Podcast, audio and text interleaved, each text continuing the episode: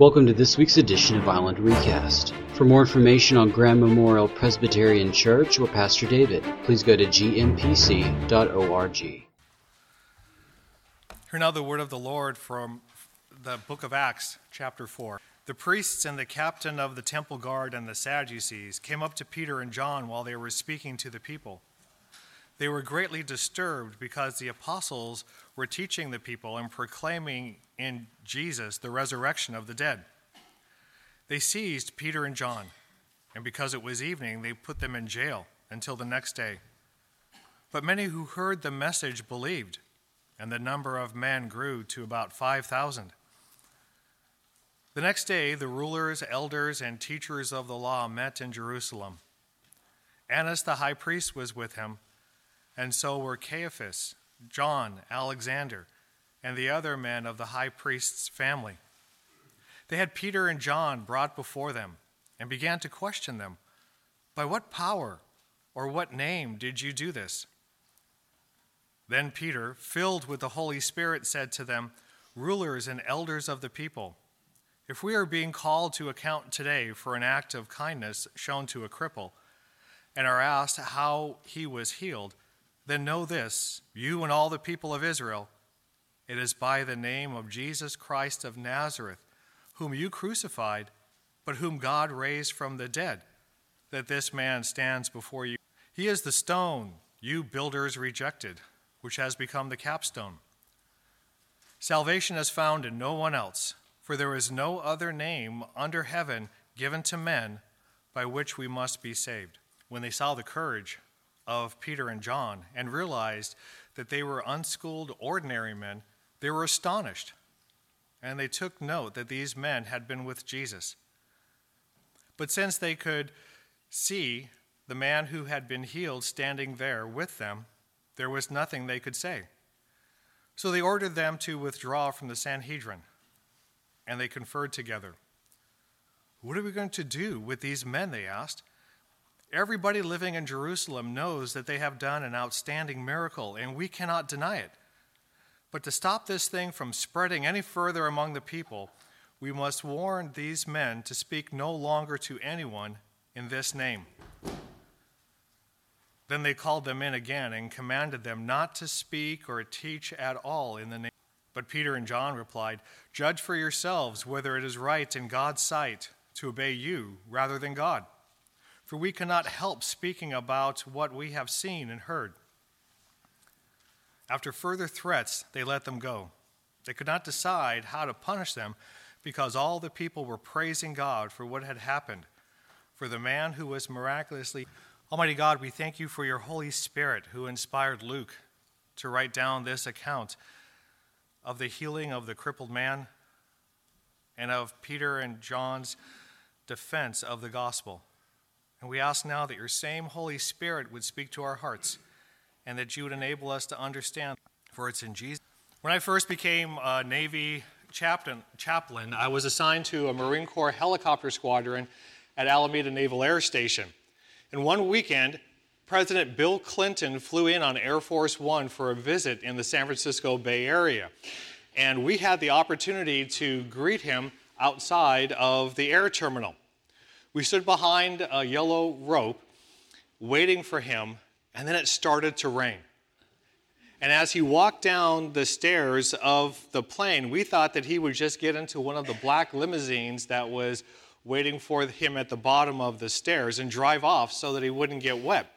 But instead, he walked past the limos and out to us as Secret Servants, Secret Servant agents ran up after him with umbrellas to cover him up from the rain.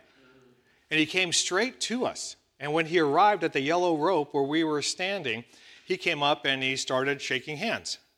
And when he got to me, I saluted since I was wearing a uniform. And I said, "Good afternoon, sir. I'm a Navy chaplain, and I want you to know that we pray for you every Sunday." And he said, "Thanks, I need it." And then he paused and he said, "Thank you very much. I appreciate that. God bless you." That night, my sister called me and said, "I just saw you on T V shaking hands with Clinton." And so I called the T V station and asked, can I get a copy of that videotape? And they replied, sure, for seven hundred dollars. And then I asked, well, can I get a copy of one frame of that videotape, the one that shows me shaking Clinton's hand? And they said, yeah, no problem, seven hundred dollars. Now, I did want a picture of me shaking hands with the president, but I didn't want to pay for it. So I thought maybe the White House photographers who were there taking pictures got a picture of me shaking hands with the president. So I, lo- I wrote a letter saying, please send me a picture of me shaking hands with the president. I was wearing green. It was this day. It was this time. The president was wearing a suit. And I addressed it, White House photographers, sixteen hundred Pennsylvania Avenue, Washington, D C. A few weeks later, I received a big envelope in the mail from the White House with a picture of me shaking hands with the president. So I took the picture with me to, when I went to pick up our son, Andrew, from elementary school. And I said, Andrew, we're going to stop at Target on the way home to get a picture frame for this picture I just got. And I showed him the picture, and he said, Dad, this picture of you is, you're shaking hands with President Clinton. And I said, yeah. And he said, well, this must be the most important picture you've ever had in your whole life. And I said, no, the most important picture I've ever had in my whole life is a picture of you with your mom and your brother and me that's on my desk in my office. And as I heard the words coming out of my mouth, I thought, that was way smarter than I am. And I remember praying a silent prayer saying, thank you, God, for those words to my son.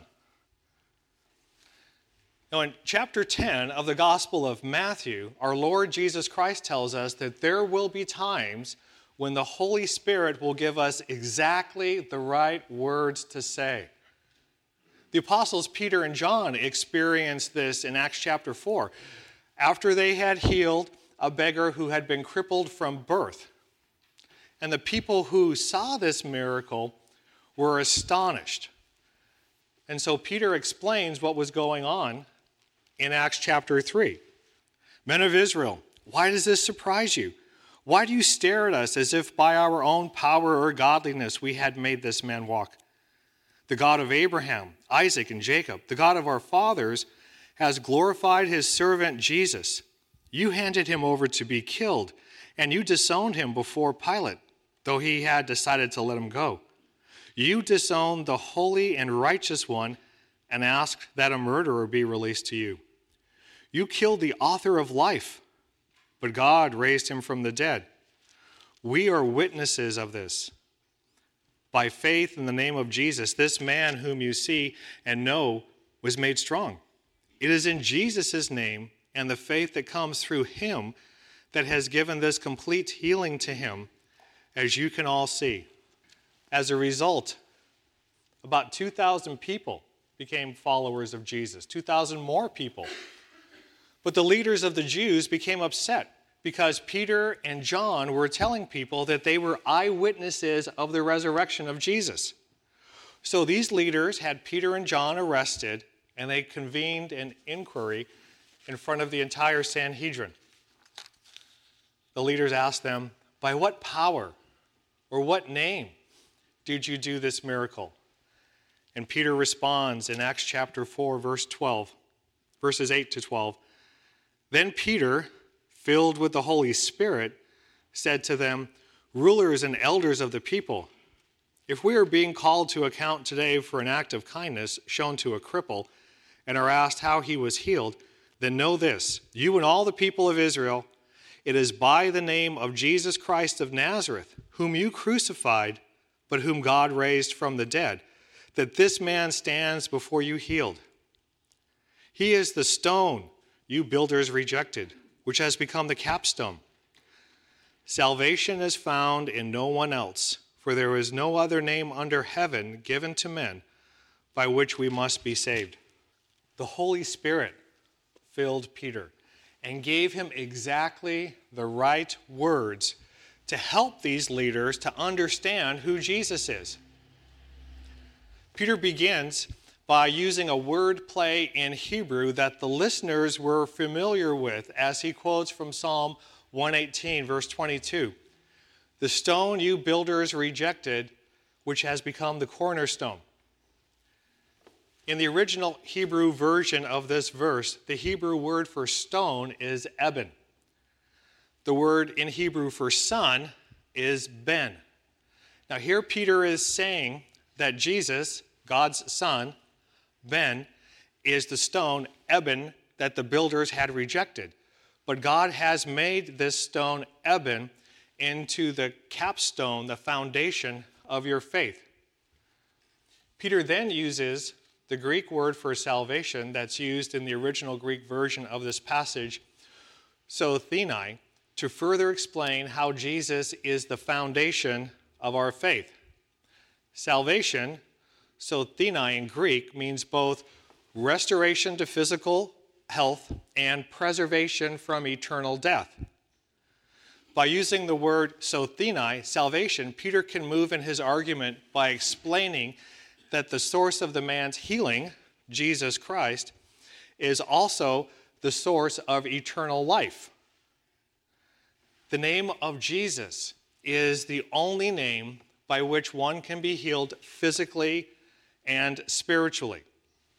Verse thirteen, when they saw the courage of Peter and John and realized that they were unschooled ordinary men, they were astonished, and they took note that these men had been with Jesus. The leaders of the Jews were themselves witnessing another miracle that was taking place right in front of them. As the Holy Spirit spoke through Peter, a miracle was going on. These unschooled, ordinary men from the backwater of Galilee, no less, were presenting a concise and well-reasoned scholarly argument about who Jesus is, God the Son, the only source of salvation. They were able to present this argument as the Holy Spirit gave them the words, doing this miraculous event, enabling them to present this message. Unfortunately for these scholarly leaders, they were unable to understand what was going on. Instead, they became concerned that word would spread, that people can be saved physically and spiritually in the name of Jesus, especially since everybody in Jerusalem came to realize and understand what was going on. Peter and John had done this miracle of healing the man who had been crippled from birth, and especially since the healed man was standing right there. So they commanded Peter and John not to speak or teach at all in the name of Jesus. But Peter replies, judge for yourselves whether it is right in God's sight to obey you rather than God. For we cannot help speaking about what we have seen and heard. Have you ever been involved in an important conversation, and it was time for you to say something, and all you could think of was, I got nothing? You know those times. Somebody is waiting for a response, and we can hear a clock in our minds going tick, tick, tick, and all we can think of is, uh, uh, uh, but we're really sure that that's the wrong thing to say. These are the times when we will need the Holy Spirit to give us exactly the right words to say, just like he did with Peter and John. Maybe it'll be when we're given the opportunity to explain to someone who is physically ill or suffering that there is healing in the name of Jesus. Maybe it will be when we're given the opportunity to help someone know that there is salvation from sin and death through the name of Jesus. Maybe it'll be a time when we're given the opportunity to give a message of hope, or a message of comfort, or a message of encouragement, or a message of love to someone who desperately needs to hear it. During these times, we can ask the Holy Spirit for exactly the right words to say. All we have to pray is, please God, give me the words. If all you can come up with is, Lord, have mercy, that's a great prayer. God knows when our minds are full of confusion. And God knows when our minds are full of nothing.